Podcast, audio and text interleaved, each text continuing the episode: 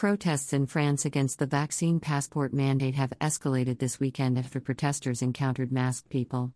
During the demonstrations in the southern city of Toulouse, unmasked and masked people are seen in a video with 3.4 million viewers as they attack each other with sticks.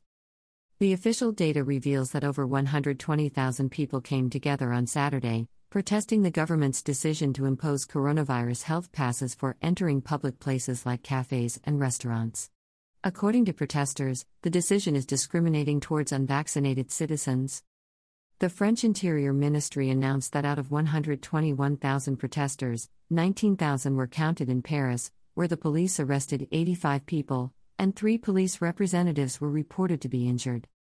People have been protesting against the matter for the ninth weekend in a row, although the official figures reveal that the number of participants has decreased in the last demonstrations. Furthermore, the official authorities reveal that 140,000 people participated in the protest last weekend, whereas there were 237,000 protesters in early August. The protest outburst came after the former French health minister, Agnès Buzyn, was accused of mismanagement of the COVID 19 pandemic, whereas the former prime minister, Edouard Philippe, and the current health minister Olivier Véran are still under investigation.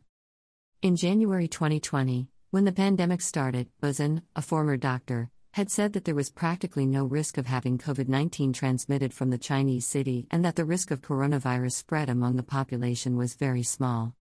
A month later, after not succeeding in becoming the mayor of Paris, she said that the tsunami has yet to come regarding the virus, opposing her former declarations.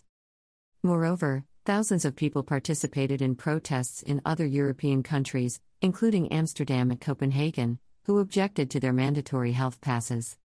The EU Digital COVID 19 Certificate, or known as Health Pass in several countries, was initially established by the European Commission in a bid to offer safe traveling amid the pandemic as a joint platform to be recognized by all EU countries.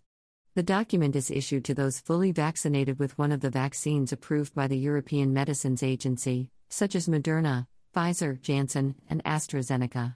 In addition, People who have recovered from coronavirus are eligible to obtain the document, as well as those who have tested negative for the disease in the last 72 or 24 hours. According to the European Centre for Disease Prevention and Control, ECDC, 93.9% of French nationals are vaccinated with the first dose of the COVID vaccine, and 79.7% are fully immunized against the disease.